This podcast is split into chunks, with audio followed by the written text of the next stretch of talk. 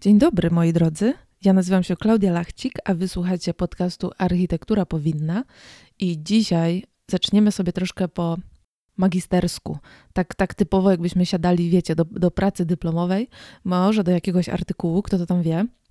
Bo zaczniemy sobie od definicji pojęć, ale, ale tylko troszkę, nie, nie, nie będę tutaj zanudzać za bardzo, bo, bo jak już wiemy z kilku temu ostatnich odcinków, szczególnie z odcinka z Janem Mencwelem, czasem używamy pewnych pojęć, pewnych słów, których definicja sobie ewoluuje albo gdzieś się rozmywa, albo tak naprawdę nie wiemy, co oznacza i powtarzamy te dane sformułowania po kimś i tak lecimy strumieniem. Z kolei te zbyt często powtarzane słowa no mogą utracić na znaczeniu. Pewnie pamiętacie, jest coś takiego, że jeśli dane słowo będziemy w kółko powtarzać ileś tam razy, to definicja w ogóle utraci chwilowo, jedynie chwilowo, ale utraci na znaczeniu. A jako, że dzisiaj mam dla Was odcinek o własności, to możemy sobie zrobić być może takie doświadczenie. Tytuł odcinka już mówi, że własność jest najsilniejszym narzędziem kontroli. Więc co, jakbyśmy na kilka sekund to najsilniejsze narzędzie kontroli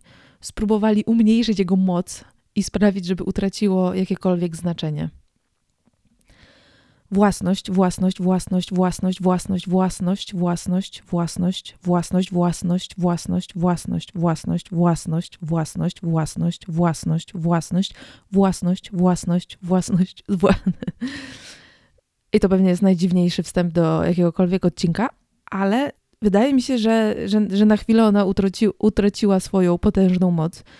I to, co właśnie się stało, tego, co właśnie doświadczyliśmy, E, to ma nazwę, to ma swoją nazwę, to jest naukowo potwierdzone, ma nazwę, której w życiu pewnie nie zapamiętam, to jest satiacja semantyczna. I to jest właśnie to zjawisko, czyli taka ta krótkotrwała utrata znaczenia danego słowa albo wyrażenia po wielokrotnym jego powtórzeniu. To pomaga podobno na przykład w, pokonywa w pokonywaniu różnych fobii, albo pomaga przy stresie podczas przemowy lub prezentacji, być może przy podcaście, no kto wie, ja się czuję tak czas, czasem trochę spięta, czasem wyluzowana, a teraz jest chyba spoko, więc może zadziałało. Satiacja semantyczna, moi drodzy, no nie, nie, nie zapamiętam, nie ma szans, ale idziemy dalej. Chociaż może tak naprawdę tutaj by się przydało jakieś inne słowo, które powinno utracić na, na znaczeniu, patodeweloperka, patodeweloperka, patodeweloperka. Chyba od początku nie ma znaczenia. Dzisiejszą rozmowę rozpoczynamy e, tematem przestrzeni publicznej, bardzo ogólnie. I na przykład, jakby to słowo rozłożyć na czynniki pierwsze, to oczywiście szybko przeszlibyśmy do łacińskiego populus albo publicus, i ten termin będzie odnosił się do zbiorowości ludzkiej, do zbiorowości, która ma pewne wspólne interesy w danej przestrzeni. Więcej o, te, o tę przestrzeń będę zaraz dopytywać mojego gościa, Artura Filipa, a właściwie doktora Artura Jerzego Filipa, e, architekta i urbanistę, badacza miejskiego, specjalistę w dziedzinie projektowania urbanistycznego i planowania miast. Artur jest również autorem książki Wielkie plany w rękach obywateli. Jest również adiunktem na Wydziale Architektury Politechniki Warszawskiej. I właśnie o definicji przestrzeni publicznej sobie porozmawiamy, jak ją sobie zdefiniować, co jest tym gwarantem? Oraz jakimi cechami powinna się wyróżniać. Artur zaraz te wzorcowo te cechy nam powymienia. E, ja, ja pytam również o to, co wpływa na przestrzeń publiczną. I w naszej rozmowie pojawiają się różne e, przykłady, ponieważ to teoretyzowanie e, opieramy na miejscach. Od tych warszawskich do nowojorskich, Omawiamy dobro wspólne, poczucie sprawczości czy, czy prawo do miasta. Będzie o wykluczeniu i inkluzywności, o mieszkańcach miast, tych ludzkich i nieludzkich. Jest o haśle, jak coś jest wszystkich, to jest niczyje. Jednak tym elementem spójnym całej rozmowy, tym elementem, który co jakiś czas, nieważne od wątku, będzie nam wychodził na, na powierzchnię, to będzie właśnie własność. W rozmowie zahaczamy o temat uwłaszczeń Bieruta i pewnie wiecie o co chodzi, ale tak gwoli wyjaśnienia. Będzie tutaj się rozchodzić o dekret Bieruta z 1945 roku. Był to dokument, na podstawie którego grunty warszawskie przeszły na własność miasta w celu takiej łatwiejszej, sprawniejszej odbudowy stolicy po zniszczeniach wojennych. Problem w tym, że, że zmiana własności e, miała dotyczyć jedynie gruntów, ale w praktyce dotyczyła również nieruchomości.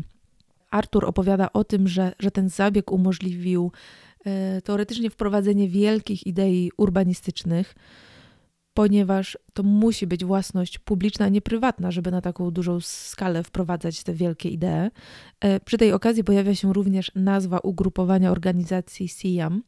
To jest francuska organizacja utworzona w 28 roku. I ona organizowała e, międzynarodowe kongresy architektury nowoczesnej. W skład tej organizacji, tych e, spotkań wchodzili no, najwięksi architekci, artyści e, tych czasów. Alto, Corbusier, Gropius, ale też malarze, rzeźbiarze, artyści i, i tak sobie debatowano na temat miast, na temat tego, jak się powinno budować, jakie warunki ludziom zapewniać i, i generalnie tworzono wizję miast idealnych. Z ich perspektywy te wojenne warszawskie zniszczenia, zburzenia były raczej szansą rozwoju i szansą na wprowadzenie tych nowoczesnych, nowych rozwiązań miejskich. Moi drodzy, serdecznie zapraszam na rozmowę z Arturem Filipem.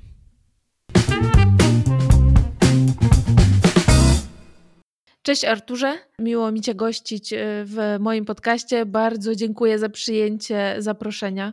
Mam nadzieję, że już wyzdrowiałeś i wszystko jest ok. E, tak, dziękuję za zaproszenie. Jakby w takich covidowych czasach, kiedy w ogóle średnio można wyjść w tą mityczną, idealistyczną przestrzeń publiczną i tak się siedzi na tyłku w domu, to może przynajmniej o niej pogadamy. Otóż to, otóż to, powspominamy sobie, jak, jak to w niej jest, co tam się w niej działo i, i tak dalej. Yy, moje pierwsze pytanie w ogóle jest takie, że jak ja ci napisałam, że, że chciałabym bardzo z tobą porozmawiać o przestrzeni publicznej, to co sobie pomyślałeś? No, pomyślałem sobie, że no ładnie jest COVID, to będziemy gadać o tym, jak COVID zmienia przestrzeń publiczną, bo to pytanie słyszę na okrągło od roku i go nie lubię.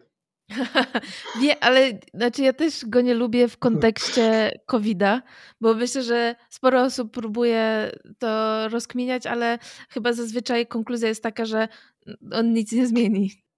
To znaczy, ja mam taką, znaczy, jeśli, ja nie wiem oczywiście, ale moja intuicja podpowiada mi, że teraz rzucenie wszystkich sił na front y, takich, takich badawczych i twórczych, na front tego, jak będzie wyglądała przestrzeń, świat po covid trochę znaczy ja tego nie czuję, nie czuję do tego chemii, nie mam mięty do tego, po prostu mam wrażenie, że to minie, że się poszczepimy, wszystko wróci do normy i ta przestrzeń będzie taka sama jak była, że to nie jest to wyzwanie, nie? że to nie jest to kluczowa rzecz, o której powinniśmy dyskutować, chociaż oczywiście jest ten wątek bardzo ciekawy z tego, jak takie przestrzenie funkcjonują okresowo, tymczasowo, w czasach kryzysu. I to jest super ciekawe, nie? bo te kryzysy będą przychodzić, one będą różne, mhm. jakby, a w urbanistyce te wszystkie kwestie związane z odpornością na kryzysy, te resilient cities, nie? To jakby to, e, tylko że to jest tak z tymi ryzykami, że nigdy nie wiemy. To tak przychodzi najpierw fala i nam zalewa miasto, powodziowa fala i wtedy mówimy, musimy być odporni, tylko że druga fala już nie jest powodziowa, tylko wirusowa. No to się szykujemy na to, a trzecia będzie jeszcze nie wiadomo jaka.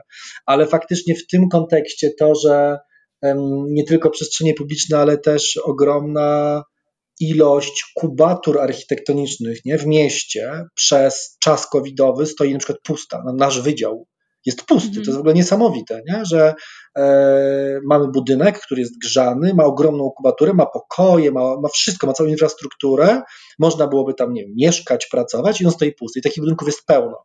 E, ale mhm. one będą funkcjonowały za, tam, po roku, po dwóch latach, nie? Ale to jest ciekawe. Przychodzą takie okresy i można, coś można byłoby też wykorzystać jakoś ten e, czas. Więc te przestrzenie publiczne oczywiście tymczasowo też nagle się zrobiły inne. I y, był ten moment taki w ogóle na samym początku przy tej pierwszej fali, bo to się już później nie powtórzyło, kiedy były naprawdę kompletnie, totalnie puste. Nie? I to było dojmujące wrażenie, ale, no, ale to przewaliło się i będzie pewnie jak dawniej. To jest ciekawe, co mówisz, bo o przestrzeni publicznej być może mówi się więcej niż o samych budynkach, bo jest to uwidocznione. Jakby widzimy tą pustkę w mieście, pustkę na ulicach, która zazwyczaj była wypełniona życiem miejskim. Natomiast no, budynki raczej zawsze były zamknięte i my sobie nawet nie zdajemy sprawy, ile tych biurowców, czy nawet wydziałów, to jest właśnie ciekawe, czy, czy szkół niektórych, czy budynków po prostu stoi w tym momencie pustych. Wpychamy tam energię i pieniądze, żeby one dalej funkcjonowały, a tam na przykład jest e, raptem jedna osoba na piętro całe. Mhm. No, szczególnie jak weźmiemy jeszcze pod uwagę, ile nowych biurowców na przykład się buduje. Ale my nie o budynkach rozmawiamy, tylko, tylko o przestrzeni publicznej. Czyli po, pierwsze, co sobie pomyślałeś, jak ci napisałam maila, to o Boże, znowu e, przestrzeń publiczna w kontekście COVID-u. Ileż można o tym mówić.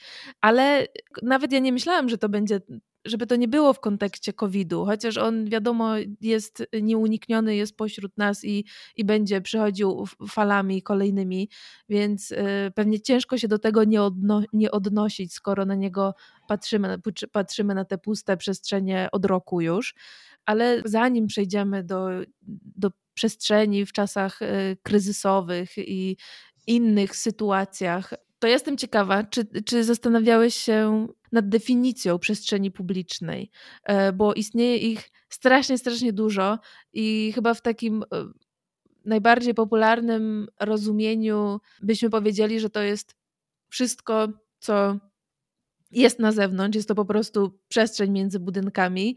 No ale czy to nie jest tak, że ona się gdzieś jednak kończy, że mm, czy, to, czy każda ulica jest przestrzenią publiczną, czy tylko te place, czy tylko te miejsca, gdzie się toczy jakieś życie, a już um, miejsca gdzieś takie puste albo jedynie transferowe, to, to, to, już, to już niekoniecznie jest przestrzeń publiczna. Jakby co, co w nią wchodzi? Wiesz co, no to, że jest dużo definicji przestrzeni publicznej e, wynika trochę z tego, że nie do końca się zgadzamy oczywiście i że one są jakoś tam różne, ale też wynika z tego, że to są też w ogóle różne zasady, jakby logicznie różne definicje. Jedne z nich są jakby próbują coś unormować, inne opisać, a, a jeszcze inne są życzeniowe, tak? Więc e, trochę zależy od tego, o czym rozmawiamy, będziemy używać ich różnych, ale e, jeśli chodzi o taką, powiedzmy, życze, życzeniową definicję, to ja bardzo lubię i wiele lat temu się ją przyswoiłem sobie, czyli e, taką miękką definicję. Ona nie jest specjalnie jakby zero-jedynkowa, ale że to jest taka przestrzeń, w której obcy spotyka obcego. I ona e, jest jakby niezwykle pojemna właściwie i trochę uderza w to sedno, nie?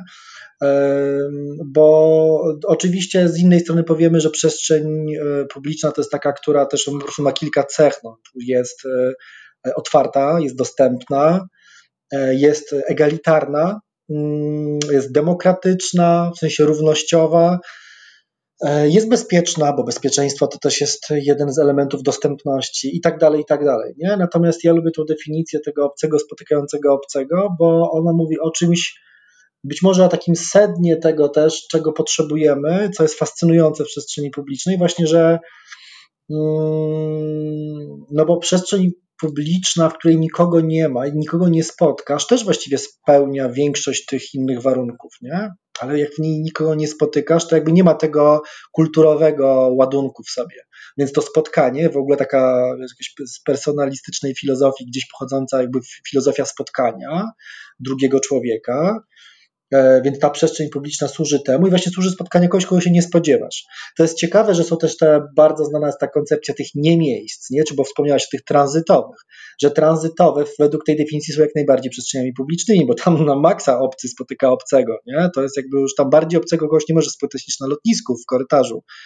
E, ale właściwie tak, no są takie miejsca niesamowitej energii, wymiany, więc jakby ja bym zdecydowanie mam poczucie, że ta, ta cecha sprawia. Oczywiście, no to wiesz, później wchodząc w detale, tak, to będziemy to rozbijać, będziemy zastanawiać nad jakimiś tam warunkami i tak dalej, ale są też, no tak klasycznie byśmy mówili, że przestrzeń publiczna to jest taka, która jest po prostu jest nasza wspólna, czyli e, nie wiem, jest w rękach samorządu gminy, tak już mówiąc konkretnie, jeśli mówimy o polskim mieście na przykład, a nie prywatna, a nie dziedziniec przed centrum handlowym, który jest prywatną własnością właściciela galerii, nie?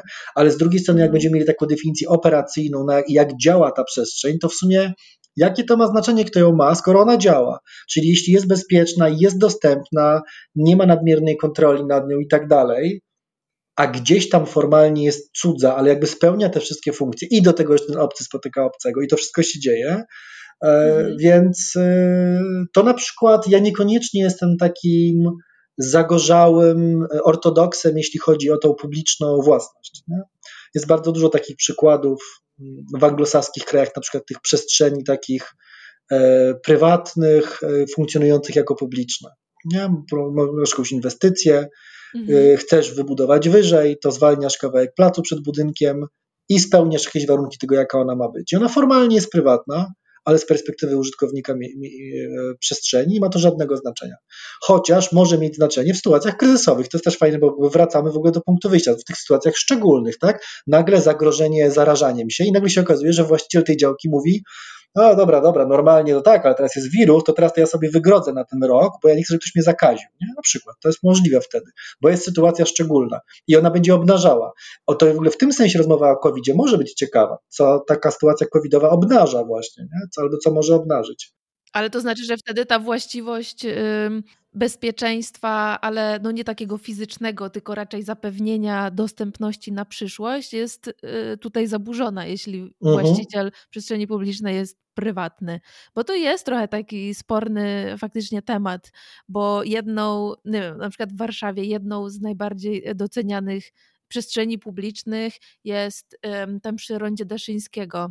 Plac Europejski. Plac Europejski. Tak. tak. Plac Aha. Europejski i to jest, i tutaj jest właściciel prywatny. Jest prywatny właściciel z perspektywy projektowej też zwykle y, raczej tam narzekamy trochę na ten, na, na ten układ, design i tak dalej, ale faktycznie badania takie po prostu użytkowników tej przestrzeni są diametralnie różne. Się okazuje, że mieszkańcy woli faktycznie tam chodzą, są tam różne grupy wiekowe, lubią tą przestrzeń, dobrze się w niej czują i tak dalej. Nie? Jak my tak z profesjonalnych pozycji jesteśmy bardziej krytyczni niż ten po prostu użytkownik, któremu no właśnie, który w to tak nie wnika, no ale też my po to jesteśmy profesjonalistami, żeby widzieć więcej w danej dziedzinie, ale to jest pełne paradoksów, nie? Jakby ja też, jeśli chodzi o te prywatne własności, dla mnie niezwykłym przykładem jest, niezwykłym przykładem jest tak, mieliśmy ten cały ruch, e, ten Occupy Movement, nie? Z 10 lat temu. E, no, jak mieliśmy protesty po 2008 roku, po, po kryzysie giełdowym. Mhm. E, I no, jeden z tych takich najbardziej symbolicznych pewnie to był ten Occupy Movement przy Wall Street, jakby z uwagi na giełdę na Wall Street. Ale on nie był na Wall Street, bo Wall Street jest jakby wąską um, uliczką, która jest nie bardzo zdatna do tego, żeby ją okupować. I został okupowany pobliski Zuccotti Park, a Zuccotti Park jest właściwie prywatną przestrzenią. Właśnie w tym modelu manhattańskiego przestrzeni prywatnej, która jest udostępniona publicznie z uwagi na jakiś tam rodzaj takiego dealu, nie? że możesz wybudować tutaj za, za to, że oddasz to. Mhm. Czyli cały ten najbardziej symboliczny manhattański przy Wall Street Occupy Movement był właśnie na prywatnym terenie.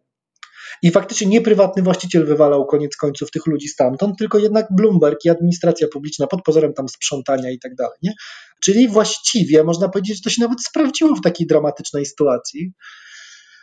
Ale to, co powiedziałaś o tym ryzyku, y, że nie ma tej gwarancji na przyszłość, to to jest faktycznie ważne. Nie? I to jest też w ogóle ten wątek własności w to wchodzi. I to też nie tylko w ogóle przy przestrzeniach publicznych, w ogóle w przestrzeni miejskiej że własność jest najsilniejszym narzędziem kontroli. Dopóki masz własność, to masz kontrolę. Jak się pozbywasz tej własności, och, to już te wszystkie plany, które tam sobie możesz uchwalać, to już one są, wiesz, najczęściej niewiele mogą, nie? Plus nawet jeśli mamy pewne studium zagospodarowań, plany miejscowe, to jednak te sytuacje kryzysowe nagle się okazuje, że my możemy sobie planować, podpisywać wszystkie dokumenty, robić konsultacje społeczne, ale wchodzą ustawy, rozporządzenia kryzysowe, różne tam leks rozporządzenia i nagle się okazuje, że no, ta jakaś taka metodologia i wszystkie narzędzia, które były wypracowywane przez lata, nie mają nic do gadania. Tak, czyli, czyli właśnie własność. Nie? Dopóki to jest twoje, to masz dużo, więc w tym sensie, gdzieś tam znowu wracając do punktu wyjścia, wydawałoby się, że ta własność publiczna że to jest autentycznie wspólne. Nie na zasadzie jakiejś tam aneksu do umowy, nie? tylko że jest to po prostu mm -hmm. autentycznie wspólne, dopóki ta władza jest w miarę poukładana, demokratyczna, nie? No, to, no to jest to jakoś nasze. No bo ta władza też może być taka, że zrobi co chce.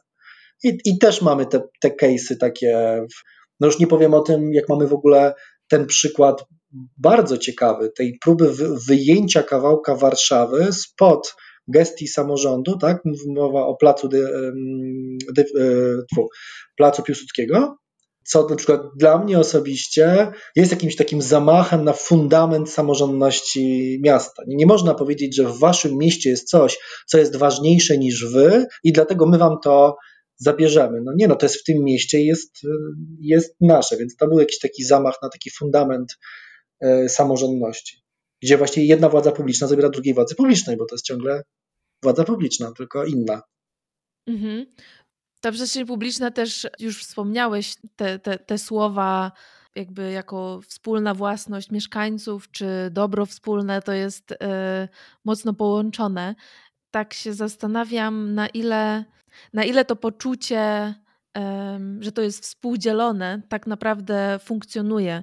Na przykładzie placów y, warszawskich, czy ty z perspektywy mieszkańca możesz, nie wiem, poczuwasz się, że, że, że ta, ta przestrzeń jest naprawdę po części jakby twoja? Czy ty się czujesz takim, wiesz, współwłaścicielem tej przestrzeni? Czy czujesz się współodpowiedzialnie?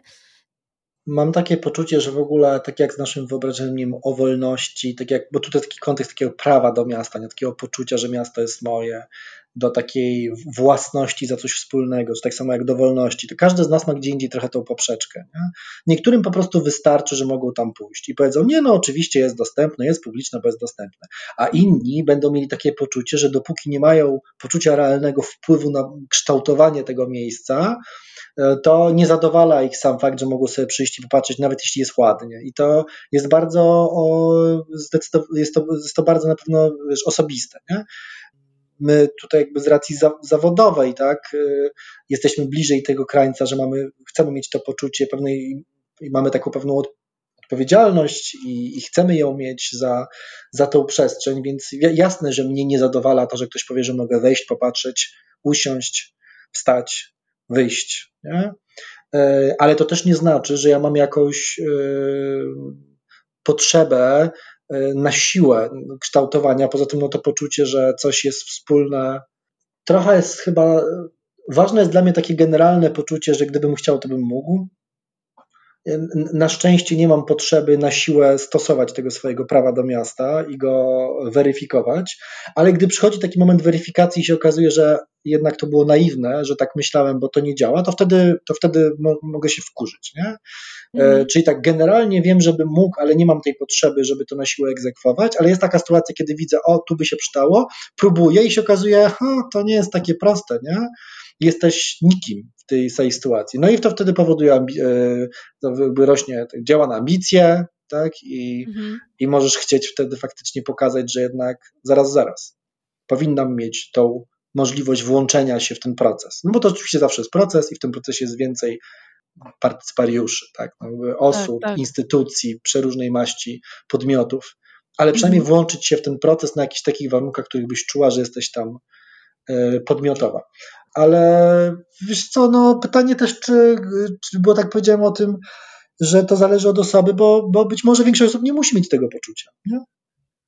Tak, ale z drugiej strony to może, no, to może być takie podświadome, a z trzeciej strony my też sobie rozmawiamy z perspektywy y, gdzieś tam młodych, sprawnych osób, które odnajdą się w większości przestrzeni, a tak z perspektywy młodych rodziców, albo starszych osób, albo dzieci, albo osób, y, jakby uczestników tej miasta, y, z, wiesz, z tej perspektywy takiej mocno ograniczonej, nagle przestrzeń publiczna jest kompletnie dostępna na innym poziomie.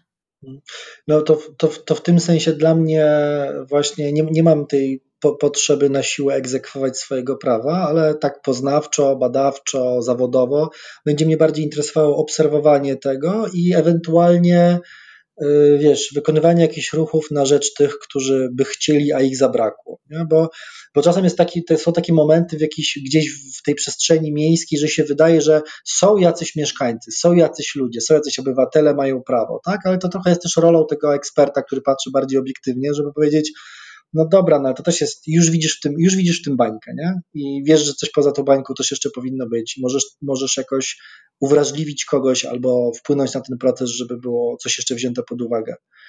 No i czyli dążysz do jakiegoś ideału, do którego oczywiście nigdy nie, którego nigdy nie osiągniemy, tak? Ale to też wydaje mi się może bardziej naszą rolą.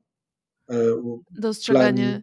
Mhm. No, dostrzeganie, występowanie w, nie chcę powiedzieć, że w obronie słabszych, to nie, trochę nie o to chodzi, żeby jakby bo chodzi o to, żeby każdy był podmiotowy w tym procesie kształtowania miasta.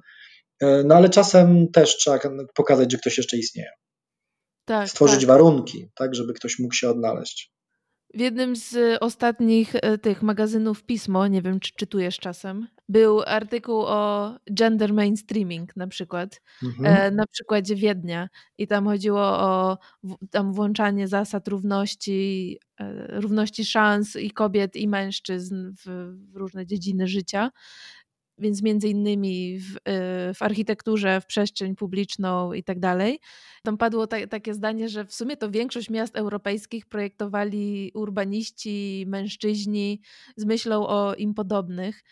Oczywiście te miasta teraz się wciąż tam przekształcają, ale y, w latach 90. w Wiedniu na przykład były prowadzone takie badania, ankieta w sumie, która pokazała, że na przykład y, dwie trzecie przejazdów samochodem odbywali mężczyźni, natomiast dwie trzecie tras na piechotę pokonywały kobiety. Analizowali też różne parki e, w Wiedniu i okazało się, że ok, jest bardzo dużo boisk do koszykówki, czy, czy boisk e, tam sportowych do tej piłki nożnej, ale no, może już do siatkówki czy badmintona mniej, czy może ławek wokół tych boisk do, do koszykówki czy piłki nożnej też już nie, nie za dużo, więc to były takie później wydaje się drobne zmiany e, na zasadzie tutaj doświetlenie ulic, tutaj mm, dołożenie jakiejś małej architektury i tak dalej, ale które no, pozwoliły naprawdę widzieć cały zbiór przeróżnych użytkowników miasta, a nie tylko hmm. właśnie projektantów, którzy projektują pod siebie niejako. A to czasem łatwo można wpaść chyba w, taki, w, w taką bańkę z, ze strony projektanta.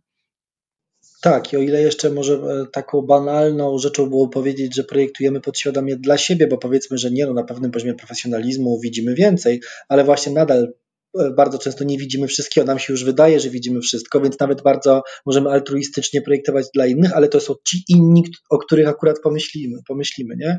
Więc wprowadzenie tych wątków w dyskusji, kiedy się mówi o dostępności, że dostępność to osoby o ograniczeniach ruchowych, jakieś niepełnosprawni, czy tam generalnie to jest jedno, ale oczywiście to będzie też ten bardzo silny genderowy wątek i w ogóle jakby feminizm na różne sposoby wydaje mi się, że w planowanie, w urbanistykę, w ogóle w architekturę wchodził wielokrotnie. Na tyle, na ile mnie interesował ten wątek, to faktycznie on jest taki trochę niejednoznaczny, nie? bo to nie jest takie proste, że nagle kobiety są jakimś odrębnym bytem i nagle trzeba zupełnie wszystko robić inaczej, bo kobiety, ale czasem samo nawet takie po prostu e, podejście poznawcze, pokazanie palcem na coś, już może być jakimś e, ulepszeniem tego myślenia o projektowaniu. Więc, więc warto to robić. Nie? To są grupy se, se, seniorów, grupy dzieci.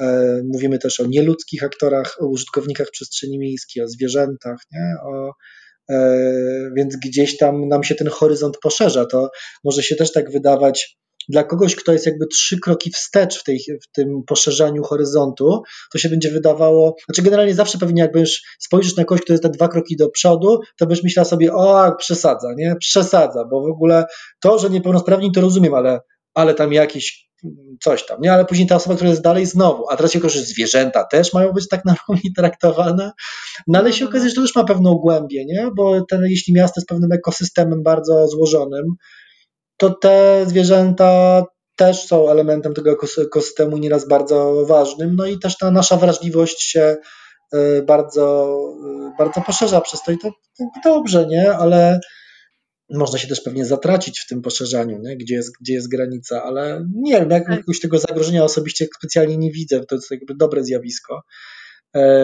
Widzenie tego, że są, e, to też tu może też takie historyczne momenty, nie? Nagle na przykład w przestrzeni publicznej w Warszawie w ostatnich kilku latach, jeszcze zanim COVID nam szedł na głowę, to przed COVIDem e, taką chyba najbardziej znamienną e, nowością było to, że pojawiło się bardzo dużo osób z Ukrainy.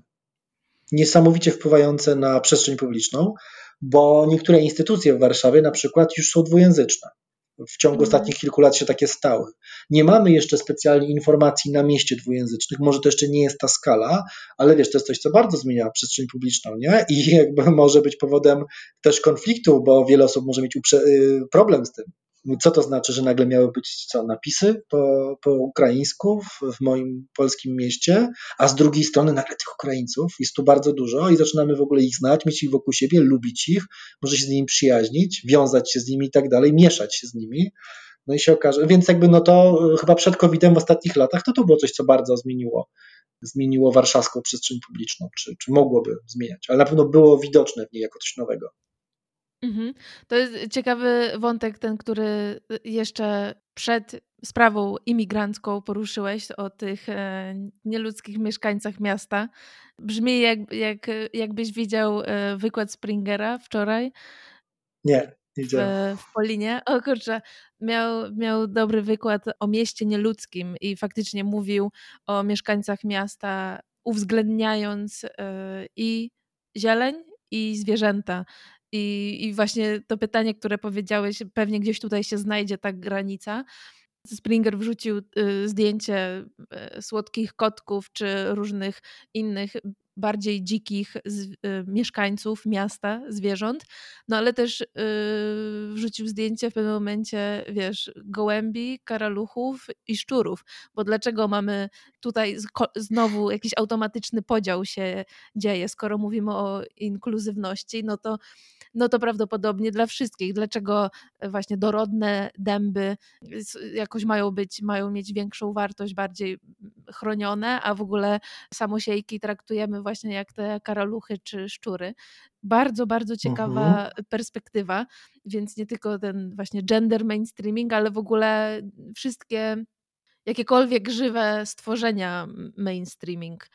Znaczy, wiesz, no to pewnie zaraz wrócimy trochę na ziemię, ale jak już jak mamy tak już do ekstremum popłynąć, no to powiedzmy sobie w ogóle jasno, że my jesteśmy bardzo antropocentryczni, bo tacy po prostu jesteśmy i e, jak się martwimy o to, że nie wiem, przyjdzie jakaś choroba, wojna i świat się skończy, co to znaczy, że się skończy? Nic się nie skończy, no my się skończymy, ale na przykład e, wiesz, jakieś tragedie, kataklizmy, właśnie te karaluchy czy szczury, o których mówisz, fenomenalnie sobie dadzą radę. Dla nich to jest ten moment, kiedy one zdominują tą planetę, nie? Jakby przeżyją mhm. re renesans swojego gatunku.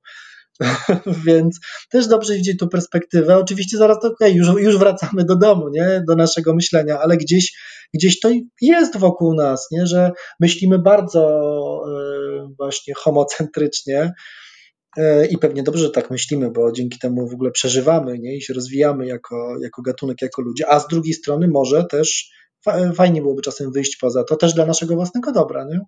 Wracając do przestrzeni publicznej, znaczy cały czas w niej w sumie jesteśmy z tymi wszystkimi mieszkańcami, ale bardzo ważnym y, tematem, który określi nam charakter danej przestrzeni publicznej, jest funkcja, która tam się może znaleźć. I tutaj można by zastanowić się, e, na ile funkcja danej przestrzeni publicznej powinna być określona, a na ile niedookreślona i oddana gdzieś tam e, przyszłości, na ile to powinien być zdefiniowany temat danego miejsca, a na ile pozostawione do określenia jakoś później, na ile to powinna być monofunkcja, a, a na ile gdzieś tam, wiesz, zróżnicowana mhm. funkcjonalnie e, ulica. To jest pewne uproszczenie będzie z mojej strony, ale generalnie, co jest ciekawe, mam wrażenie, że tak, ta, ta rozmowa o tym, czy, czy mm, e, poczucie, jak powinno być, to są dwa różne światy. Z jednej strony jest taki świat, e, może powiem taki bardziej intelektualny, prezentowany przez ludzi, którzy się po prostu zajmują tym tematem zawodowo, teoretycznie i Tutaj jest jasne, że przestrzeń publiczna powinna być pewnym takim pojemnikiem na to, co się dzieje. Nie? Ona nie powinna tego determinować, powinna być otwarta, no bo gdzieś w tym tkwi ta jej właśnie otwartość i demokratyczność i tak dalej. E, a z drugiej strony praktyka jest zupełnie przeciwna i też oczekiwanie tego przeciętnego użytkownika przestrzeni, takie może nieuświadomione głębiej, dlatego takie są, potoczne, są właśnie takie, że jak się zostawia za dużo niezaprojektowanej przestrzeni, to już niedobrze, bo, bo, bo jest takie oczekiwanie, że tu powinny być, co bardzo widać, jak się gdzieś otworzy proces projektowy jakoś partycypacyjnie, poprzez jakieś tam warsztaty czy, czy jakieś budżety obywatelskie, i masz y, rozmowę z tym po prostu użytkownikiem tej przestrzeni, to upraszczam, ok, ale generalnie byś miała to spotkanie z osobą, która będzie mówiła, ale tu ma być to, tu ma być to, tu ma być to, tu ma być to. I paradoksalnie ci projektanci, tacy, którzy gdzieś tak teoretycznie funkcjonują, e, mają taką refleksję e, szerszą i głębszą, raczej będą ciągnąć w drugą stronę właśnie, że nie, nie, nie, to ma zostać właśnie po to, żebyście mogli przyjść i zrobić co chcecie, bo ta przestrzeń powinna tego definiować, nie, tak klasyczna agora była właściwie takim nawet nie placem w naszym rozumieniu już y, nowożytnym, jako jakiejś takiej pustej, ale jednak zagospodarowanej przestrzeni, tylko najczęściej takim klepiskiem. W ogóle Agora to jest taki, to jest taki nieregularny klepicho. Tam nawet nie ma ładnej posadzki zaprojektowanej we wzory, nie? Mhm. E, tylko po prostu gdzieś rosną jakieś drzewa, gdzieś jest prze, jakiś przedept, coś tam, coś tam i dookoła jest ta architektura z tymi podcieniami, która służy spotkaniom, handl, handlowi, e, jakimś usługom czy, i tak dalej, nie? Ale, ale że sam ten plac jest taki zupełnie taki wygon trochę taki, jak taki klasyczny anglosaski common, czyli takie, wspólne, takie pastwisko, taka polana wspólna. A to jest ten prawdziwy common, coś, co należy do wszystkich i w tym sensie można by nawet powiedzieć, że to nie zagospodarowane, tak mamy typ polski problem, dylemat z przestrzeniami publicznymi, osiedlowymi, że i razem się wychowaliśmy na haśle, jak coś jest wszystkich, to jest niczyje i dlatego jest byle jakie i tak dalej, i tak dalej. Główne hasło w ogóle potransformacyjne to jednak może właśnie też w tym to tak właśnie tkwi, bo, ten, bo, bo ta agora i ten komon to takie trochę klepicho, nie? I właśnie może ta osiedlowa przestrzeń właśnie ma być takim klepichem, że albo chłopaki, a widzisz, chłopaki powiedziałem, a dziewczyny też mogą kopać w piłkę.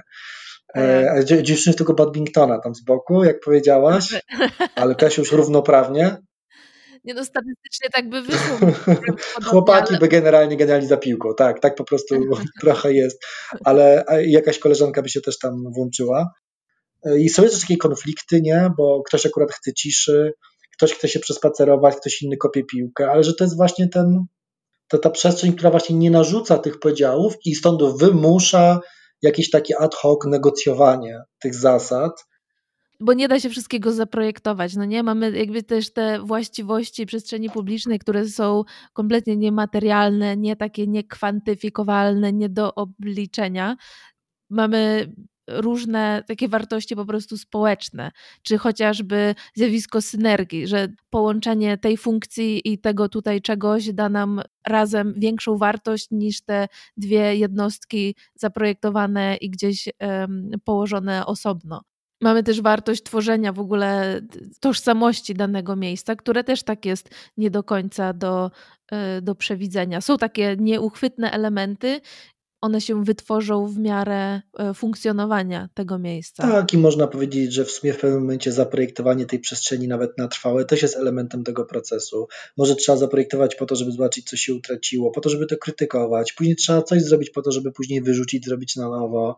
Że właściwie, no to też jest jakiś taki szeroko rozumiany proces przekształcania, w którym są różne elementy, które też są konfliktowe, zmieniają się czasy, zmieniają się potrzeby je, je, gdyby dla mnie w ogóle podstawą mm, działania w mieście, nie mojego osobistego działania, tylko w ogóle działa, tego, że coś się dzieje w mieście, jest e, ten współudział, nie? że to jest jakby jakieś dobro wspólne, ale bardzo nie lubię polskim kontekście takich słów jak partycypacja, bo to się od razu kojarzy z jakimiś konkretnymi kanałami, sposobami myślenia. Jak mówimy partycypacja, to już ja już widzę warsztaty i konsultacje społeczne, nie? które są elementem, który w różnych sytuacjach warto wykorzystać, zastosować i tak dalej, ale że to chodzi o coś e, więcej. Czasem ten dialog, ten dialog o przestrzeni społecznej to nie musi oznaczać tego, że teraz dialogujemy dzisiaj na tej dyskusji w tym miejscu, w tych ramach, nie? Tylko, że nawet to, że właśnie tak nie rozmawiamy, ale krytykujemy to, też jest elementem tego dialogu i że wszystkie chwyty dozwolone też w tym sensie. Nie, nie ma określonego forum tego dialogu. Po prostu e, dopóki w ogóle ta przestrzeń jeszcze jest dla kogoś ważna, ktoś się nią interesuje, to, oni, to, to ta dyskusja na jej temat jest. I no pytanie, co właśnie ten moment takiej utraty tego, że już, że już nawet, nikomu się nawet nie chce rozmawiać na, te, na temat jakiejś przestrzeni. I może wtedy ona się jakby już przestaje być publiczna, nie? że już po prostu. Na, I to na przykład jest ciekawe, bo to, tu mi wraca ten wątek własności. Nie? Że taką sytuację, w której coś jest jeszcze wspólne, jest gorsze czy złe, ale jeszcze jest jakiś potencjał. Powiedziałbym, że to się sprzedaje. Jeszcze przez jakiś czas się to krytykuje, podważa i tak dalej, ale w pewnym momencie to się wszystko tam uprawomacnia, już wszyscy tracą impet i chęć, żeby to podważać. I to jest taki moment, kiedy właśnie już straciliśmy to, ten kawałek przestrzeni publicznej. Nie, już po prostu jest czyjeś, ktoś tam zrobił coś, co chciał i. Znasz taki przykład e, z, z życia, z miasta? O której e, dyskusja umarła? Tak. Wiesz co, no może możemy pogadać o przykładach takich, w których ta dyskusja się jeszcze toczy, ale w każdej chwili mogłaby umrzeć. Chyba, że jak rzucę tu plac konstytucji. No tak, ale to nie jest ta sytuacja, w której faktycznie już ktoś tam coś sprzedał, kupił, buduje i jakby jest pozamiatane, nie? Wiesz co, jestem cała kategoria myślenia o, o mieście y, jakby nieużytków. Nieużytków i coś, co na przykład w Berlinie w ogóle zostało sformalizowane tam w latach 2000, czyli myślenie o tymczasowym zagospodarowaniu jako czymś w ogóle formalnie uregulowanym. Mhm. E, czyli mamy taką sytuację, że mamy przestrzenie, które są, one są nawet czyjeś, może publiczne, czasem są nawet prywatne, czasem są takie niedoregulowane, nie wiadomo czyje są. No i funkcjonują jako takie właśnie nieużytki, niezagospodarowane i tak dalej. E, mhm. I może się pojawić jakaś ochota zrobienia czegoś z tym, właśnie jakaś inicjatywa, żeby tymczasowo to użytkować i to się przez to jakby w procesie staje przestrzenią publiczną, nie? Po prostu staje się w, w aktywności, w działaniu przestrzenią publiczną. I faktycznie, jeśli chodzi o ten przykład berliński, wiele tych przestrzeni jednak siłą rzeczy musiało wrócić do swoich prawowitych właścicieli, którzy po prostu coś jednak jakby posprzątali i wybudowali, bo nie wiem, dekadę później mieli na to pieniądze, nie? A, a wcześniej nie mieli kapitału i dlatego nie inwestowali. No i to byłyby takie sytuacje, że jednak, że jednak to uregulowanie własności, i dobra, dobra, jakby był taki festyn przez 10 lat na tej przestrzeni, korzystaliście z niej, ale teraz już nie. No i to są jakieś tam rozczarowania, oczekiwania niespełnione. A, w, a, z, a z Warszawy przychodzą mi raczej do głowy te przykłady, gdzie to po prostu jeszcze się nie wydarzyło, ale jakby jest na, na ostrzu noża. Nie? Akurat, akurat w ten ostatni weekend brałem udział w takich warsztatach dotyczących tego liceum Hoffmanowej przy Emilii Plater, gdzie jest jakby kwestia tego, czy miasto to sprzeda. Tak? No i teraz właściwie cała nasza dyskusja w takim eksperckim gronie polegała na tym, że właściwie najbardziej kluczową rzeczą jest to, czy sprzeda, czy nie sprzeda. Bo to jest właśnie to zachowanie tej pewnej kontroli. Jak nie sprzeda, to wiesz, to dyskusja cały czas jest, to można się zastanawiać prywatne, nie, znaczy y, publiczne, jednak y, w ogóle przestrzeń publiczna w sensie otwarta, albo gmach, ale o jakiej funkcji, coś tam się może wydarzyć, a może jakiś rodzaj inwestycji nawet miejskiej, ale nadal pozostaje to w naszych samorządowych rękach, a jak się sprzeda, to wiesz, no to już wiadomo, że powstaną po prostu w tym miejscu dwa biurowce i już. I jest pozamiatane, nie? No i nie ma, nie, nie ma, nie ma tej, tej przestrzeni publicznej. Nie ma kontroli też. To się już toczy swoimi torami, tak? A jeszcze jest ten moment, kiedy to jeszcze, jeszcze można o to, o to zawalczyć. To jest w ogóle też ciekawe, że w planowaniu w urbanistyce, wracając do tej własności, tego właśnie, co jest własnością publiczną, mhm. stąd się przecież wziął, wziął, wziął, wiesz, uwłaszczenia Bieruta po wojnie w Warszawie, nie? Jako, jako akt niezwykle progresywny planistycznie. I chociaż ja też się wychowałem w takim duchu, że to ta z, z, zła komuna zabrała, musi oddać. Jasne, to było z pogwałceniem wielu zasad zrobione, więc jest oczywiste, że to trzeba uregulować, ale sam fakt, tego uwłaszczenia, to mnie y, z fascynacją, jak czytałem kiedyś wspomnienia Syrkusowej, ona opowiadała o tym, że jak Bierut wprowadził ten, tą uchwałę, tak, zaczęli uwłaszczać te tereny, to mm, dostała i jest w jej książce opublik reprint, tak, z listu, który dostała od CIAM-u, w którym oni jakby Syrkusowie bardzo ostro działali, taki gratulacyjny od tuzów europejskiej progresywnej urbanistyki, nie? że oni wszyscy o tym marzą w tych swoich miastach na zachodzie, a tu w Warszawie to się udało. To taki list gratulacyjny, wiadomo, Surkusowie i Brukalcy w ogóle się tam przyjaźnili z Bierutem i tak dalej, było im po drodze, ale to jest taki list gratulacyjny, nie? że wy tutaj, wam się uda wprowadzić w życie teraz te nasze idee ciamowskie, które u nas właśnie w tych kapitalistycznych, na tym kapitalistycznym zachodzie nie są możliwe. E, więc to w tym sensie było niezwykle progresywne. I e, w ogóle kwestia uwłaszczeń własnościowych w karcie ateńskiej jest jednym z, z elementów, także musi się dokonać, że trzeba uwłaszczyć grunty, bo musi być własność publiczna. Póki jest prywatna, niewiele możesz. I nie, chciałem powiedzieć tylko, jakby ktoś miał zastrzeżenia, to nie, to nie jest tak, że ja teraz nie chcę oddawać działek zabranych po wojnie, albo że uważam, że należy drugi raz je zabrać, nie? Wykupujesz jakieś roszczenia? to było zrobione w zdecydowanie zły sposób, ale pokazuje, że to jest istota problemu. Wolny rynek i własność prywatna nie, nie pozwoli wprowadzić tych e, wielkich idei.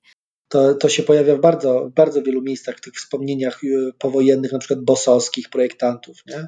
którzy tą stolicę na nowo projektowali, właśnie byli tym zachwyceni, że to już nie jest ten no tam epitety to w ogóle różne latały, bo tam w latach 40., czy tam w początku 50., to wiesz, mówienie o Żydokomunie było normalnie w publikacjach w stolicy się takie rzeczy pisało. Um, o tym, że już, że już z tym koniec. Um, taki duch czasu, nie? Ale, ale to właśnie było to, że teraz możemy, teraz możemy, mamy, mamy to, możemy planować.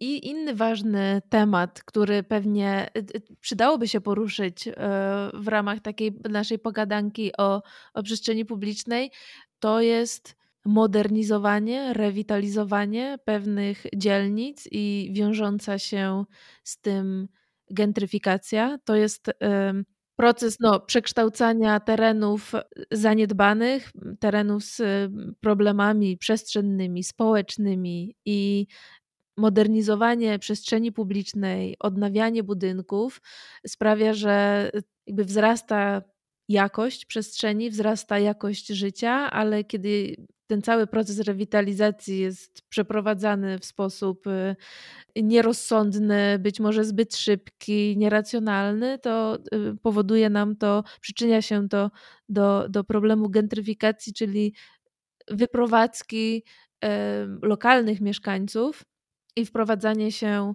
nowych, czyli utrata lokalności, utrata pewnej cząstki wartości danej, danej dzielnicy. To jest w pewien sposób nieuniknione, e, no ale czy to, czy to jest właśnie miasto sprawiedliwe? Czy to jest proces, który powinien się odbywać, a jeśli tak, to w jaki sposób? Wiesz, co mnie fascynuje, że E, nie umówiliśmy się na to e, i ja też tego nie planowałem, a będziemy już do końca gadać o własności dzisiaj. I to wszystkim Ale... wychodzi. I zaraz dojdziemy do własności. To jest najbardziej podstawowa kwestia, jeśli chodzi o e, polepszanie jakości przestrzeni miasta, inwestowanie, proces gentryfikacji. W ogóle własność jest tutaj osią. Nie? No, to. Wszystko, we, wszystko chodzi o własność. Bo cóż złego jest w tym, żeby modernizować? Cóż złego jest w tym, żeby było piękniej? Cóż złego jest w tym, żeby było zdrowiej, ładniej? W ogóle co w tym złego? O to chodzi, nie? Gentrification to jest po prostu uszlachetnianie. Nie? To jest jakby dosłownie znaczenie tego słowa. Co jest złego w uszlachetnianiu przestrzeni? No nic. No nic. Generalnie gentryfikacja na samym początku wcale nie była pejoratywnym określeniem. Nie? Po prostu oznaczała uszlachetnianie. Natomiast dzisiaj używamy jej e, negatywnie, no, z tego powodu, co powiedziałaś, jak to się to dzieje za szybko, zbyt ten, ale z drugiej strony też jakby co, co złego w tym, żeby się szybko robiło lepiej. To też nie, jakby niech się dzieje szybko. No właśnie własność jest kluczowa, nie? bo pytanie o to, to jest kwestia tego, kto czerpie korzyść z tej zmiany. I mhm. faktycznie jeśli miałabyś na jakimś obszarze ludzi mieszkających, którzy są właścicielami swoich nie, mieszkań, działek, mają, po prostu mają udziały w tym biznesie, jakim jest ten kawałek miasta, czy miasto, no to jakby nie byłoby stratnych. no bo wzrasta wartość wszystkich tych działek, wszystkich tych lokali, wszystkich tych własności, wszyscy równo czerpiemy korzyść. Więc jeden będzie, jeden stwierdzi, że sobie to spienięży i sprzeda, drugi będzie trzymał i spienięży później, ale bardziej e, i tak dalej. Taka to jest nasza, nasza decyzja. Ale generalnie wszyscy zyskują. No a problem polega na tym, że na ten, ten zły model gentryfikacji odbywa się, kiedy masz ludzi, którzy na przykład są tylko najemcami, jakoś tam tymczasowymi użytkownikami, chcą poprawić jakość swojej przestrzeni, więc angażują się w tę zmianę, inwestują swój czas, yy, swoją energię w to, żeby było lepiej, a jak już jest lepiej, czyli sami sobie tą pętlę wokół szyi owijają, kiedy już jest lepiej, to ich nie stać na to, żeby tam zostać, no i oczywiście wprowadza się ktoś, kogo na to stać. To nie ma problemu, bo takich, których stać zawsze jest e, pod ręką dużo. E, jedną z najfajniejszych rzeczy na temat gentryfikacji usłyszałem kiedyś, no wiesz, pół żartem, pół serio, od jednej nowojorskiej urbanistki, która mi powiedziała: Artur, gentryfikacja to jest niezwykle demokratyczny proces, bo u nas gentryfikacja na Manhattanie wygląda tak, że miliarderzy wymiatają z Manhattanu milionerów. E, I możesz być, e, możesz być milionerką i być ofiarą gentryfikacji. E, bo w takim miejscu zawsze się znajdzie ktoś bogatszy, kto cię, kto cię wyrzuci. Więc to też jest ciekawe, że ta ofiara gentryfikacji to niekoniecznie jest tylko jakiś taki, wiesz, obraz kogoś, kto tam naprawdę nic nie ma, żyje biedny i w ogóle.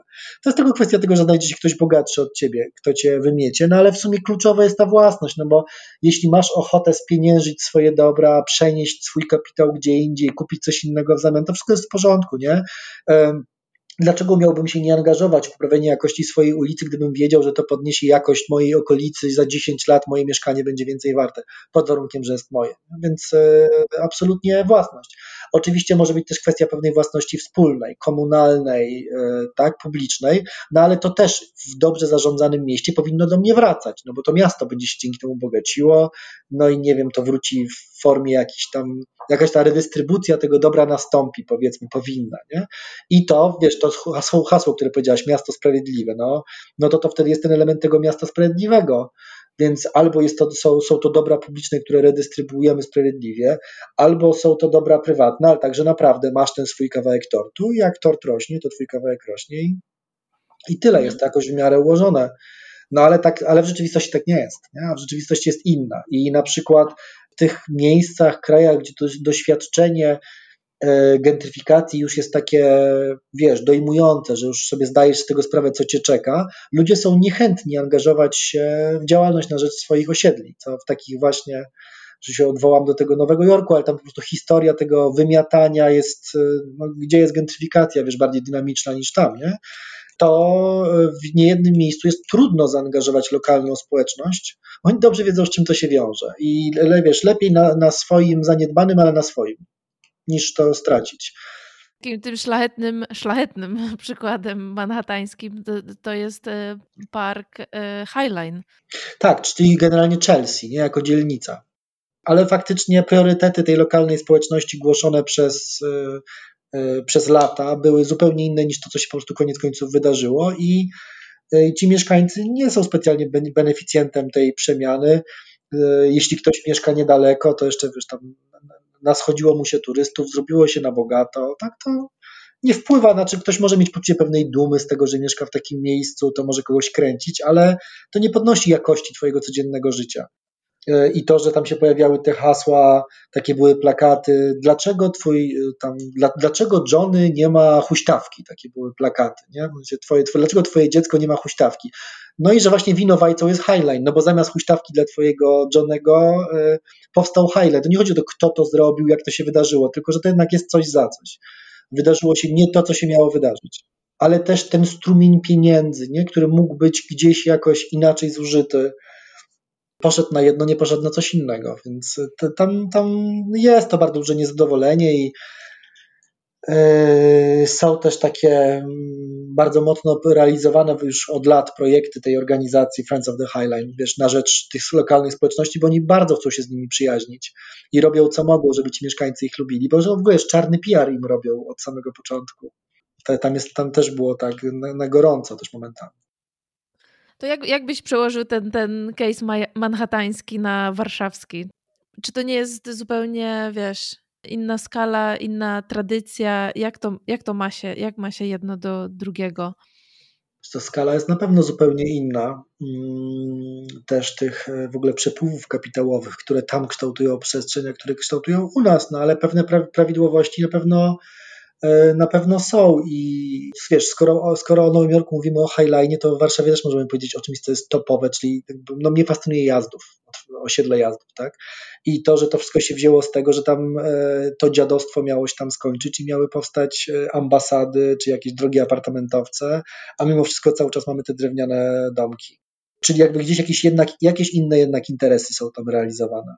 Mhm, czyli jednak kwestia perswazji, e, jakichś grup oddolnych, no, awantury, awantury, konfliktu, wojny. Po to jest przestrzeń publiczna też, żeby pokazywać swoje, swoje zdanie. I... Tak, jest też taka y, znakomita y, definicja Enrico Gualiniego na temat y, miasta jako przestrzeni konfliktu i to, to dotyczy przestrzeni publicznej, ale nie publicznej w sensie, że plac, ulica, nie tylko w ogóle powiedzmy tej miejskiej domeny publicznej, powinniśmy powiedzieć, nie miasta jako domeny publicznej. Przestrzeni publicznej w tym też to jest taka dwupoziomowa definicja poprzez konflikt, nie? że tak, takie dobre miasto to jest przestrzeń, w której konflikt z jednej strony jest możliwy, może wyjść na jaw, ale z drugiej strony może zostać też rozwiązany. No bo oczywiście też trudno mówić, że wielką cnotą jest mieć miejsce, w której są same konflikty, no ale bez zdolności ich jakiegoś rozstrzygania czy pójścia dalej. E, też nie jest wielką cnotą e, to, że umiemy rozwiązywać konflikty, czyli powiedzmy takie stanowisko konsensualne, że a nie u nas to wszystko konsensusy, konsensusy. Jak są konsensusy, to prawdopodobnie gdzieś pod dywan zamiatane są prawdziwe konflikty i ktoś kogoś dominuje.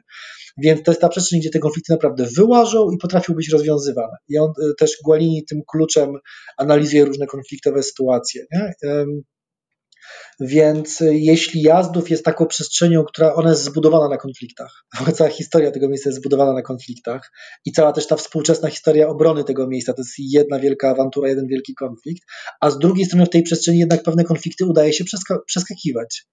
To bym powiedział, że to jest ciekawe, że tam się to, to można powiedzieć trochę dzieje, tak? bo, bo to nie jest taka przestrzeń, gdzie tam jakiś konflikt był, ale wszyscy wzięli na przeczekanie, rozeszło się po kościach i ten. Nie, tam to jest żywe, ale jakoś działa cały czas, czyli chyba można powiedzieć, że ten koncept tam y, funkcjonuje. Tutaj już też zataczamy kolejne koło w kwestiach kryzysu. To są też pewne momenty, gdzie, gdzie konflikty i sprzeczki y, w społeczeństwie się zagęszczają. Przestrzeń publiczna ma, służy też wyrażaniu po prostu e, opinii danego społeczeństwa.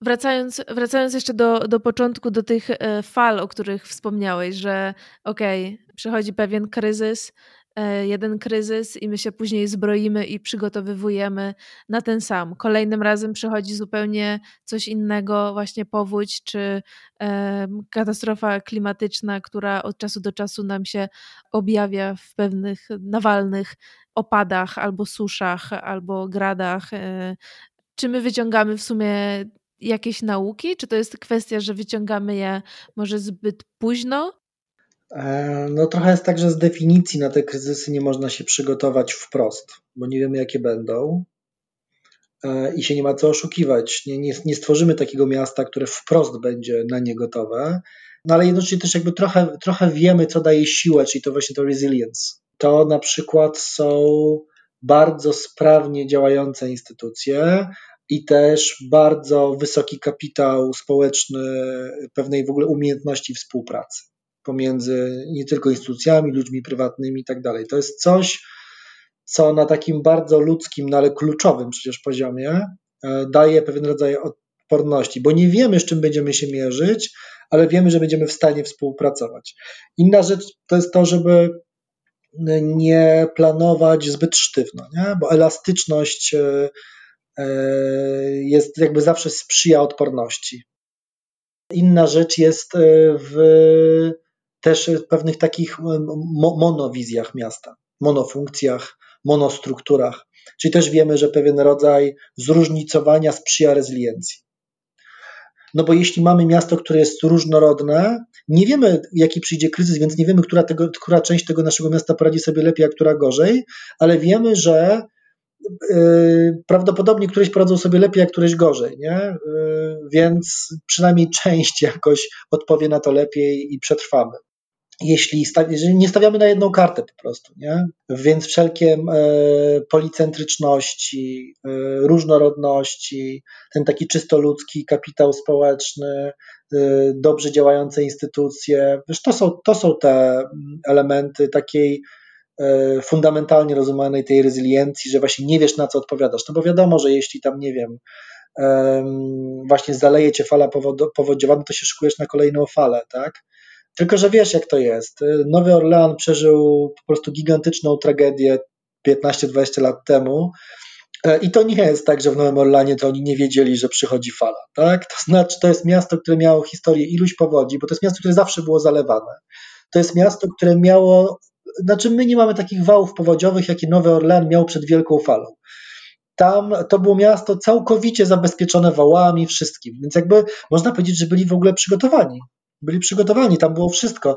Jak e, jakby zwiedzałem to miasto, byłem zafascynowany tym, jak oni są uzbrojeni na powódź. Jak po prostu nie ma drugiego takiego miejsca, nie? że możesz sobie mieszkać na takim amerykańskim jakby przedmieściu, w małym domku, w takim małym e, osiedlu, a wyjeżdżasz uliczką przez taki wielki wał, to takie wielkie żelazne wrota, które są normalnie otwarte, ale jak przychodziła fala, to są w wysokości 4 metrów, taki wielki safe się zamyka a, a twój dom jest w ogóle 50 metrów od tego sejfu. W ogóle niewiarygodne, jak to w krajobrazie wygląda.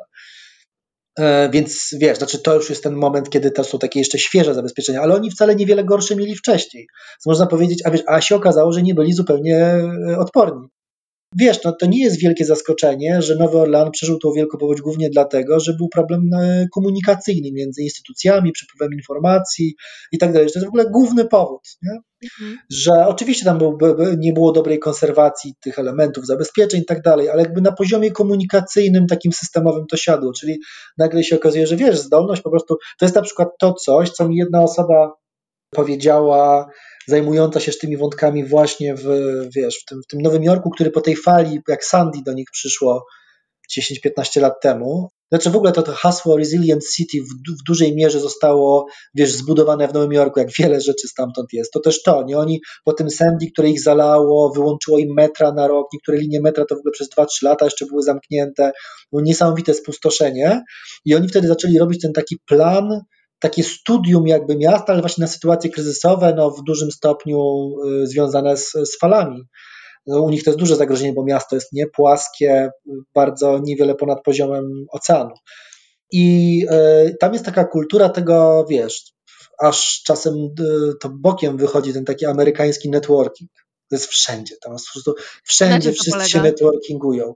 To polega na tym, że to w kulturze jest tak głęboko, że wszyscy na każdym poziomie się networkingują. Na każdym spotkaniu masz sesje networkingowe. To jest, takie, to jest jakby, wiesz, wszyscy wiedzą o tym, że trzeba się sieciować. I też było coś takiego, wprowadzony taki program, że były takie organizowane, i to cały czas jest, tak, że y, osoby zajmujące się, wiesz, z różnych służb, policja, straże, jakieś y, oczyszczanie miasta, y, zdrowotne służby, administracja, przeróżne te wydziały mieli takie regularnie spotkania w ogóle o niczym, tylko po to, żeby się poznawali. Teraz zobacz, że to jest inwestycja, bo teraz wiesz, to jest tak, że ci ludzie poświęcają na to czas, więc e, może to robią częściowo w godzinach nawet swojej pracy, bo niekoniecznie mm. pewnie chcą chodzić na to cały czas w prywatnym czasie, ale to może być najlepsza inwestycja, jaką możesz zrobić w mieście dla, dla tego, żeby miasto było bezpieczne, bo jak przychodzi co do czego, to nie dzwonisz do anonimowej instytucji, z którą nigdy nie miałaś nic wspólnego, tylko tam kogoś znasz, masz do mhm. kogoś numer, kojarzysz kogoś, zupełnie inaczej to działa. E, w ogóle nie ma tej takiej silosowej struktury, że my wszyscy na policji wiemy, że całe złoto straż, a straż pożarna wie, że całe złoto pogotowie, tak, no nie wiem, no e, architekci narzekają na inżynierów budownictwa, a inżynierowie mówią, że muszą wszystko poprawiać zawsze po architektach, nie? Ale jak się spotkasz, to się okazuje, że wszyscy mamy jakieś kompetencje i po prostu razem coś robimy.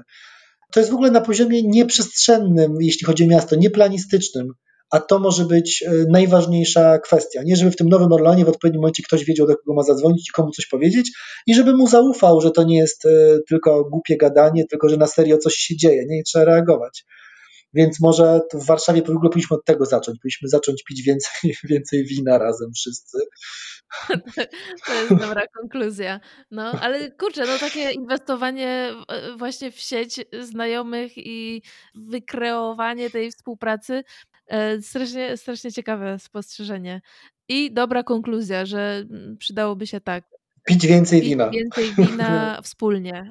Być może teraz wciąż przez y, Teamsy i Zoomy, y, ale, ale w przyszłości właśnie może w przestrzeni publicznej. Super, super się rozmawiało. W międzyczasie dookreśliliśmy temat rozmowy, co też mnie bardzo cieszy. Y, fajnie było tak nie do końca zaplanowanie porozmawiać i mam wrażenie, że jeszcze na wiele różnych innych tematów chciałabym Cię popytać, znaczy dla mnie, dla mnie ta rozmowa też była ciekawa, bo zupełnie nie wiedziałem, gdzie podążymy. E, poza tym, że skończyło się na winie, to jednak większość było o własnościach. To jest ciekawe, tak? O tych przestrzeniach publicznych pewnie można było pogadać też z kilku innych perspektyw. Akurat nam się ta rozmowa tak ułożyła, że te wątki nam, e, nam powychodziły. Dzięki bardzo. Dziękuję bardzo. Dzięki za wysłuchanie tego odcinka. To już koniec. Dzięki, że wytrwaliście do końca. Jestem niezmiernie dumna. Dla mnie ten odcinek był bardzo fascynujący. Co ciekawe, w ogóle nawet nie zahaczyliśmy w tej rozmowie na przykład o sprawy estetyczne, które są no, niezwykle ciekawym, ważnym elementem i takim aspektem w przestrzeni publicznej. Ale to zostawiamy na e, inne, kolejne spotkania. Wpadajcie na Instagram podcastu, na Facebook podcastu ale też jest bardzo ciekawa grupa na Facebooku, nazywa się Twórcy Przestrzeni Miejskiej i tam wraz z Łukaszem Haratem ze Street Cloud Antyramy i Katowic oraz Marcinem Żebrowskim z Urbcastu i Kopenhagi debatujemy sobie na różne sprawy miejskie o architekturze, kulturze, sprawach społecznych, sprawach miejskich, cokolwiek fascynującego się nie dzieje i cokolwiek nas lub Was interesuje, jest tam szerowane, udostępniane i dyskutowane, więc serdecznie zapraszam Was również tam. A tymczasem ja lecę świętować urodziny króla Niderlandów, takie nasze Andrzejki. Dzięki i do usłyszenia w kolejnym odcinku.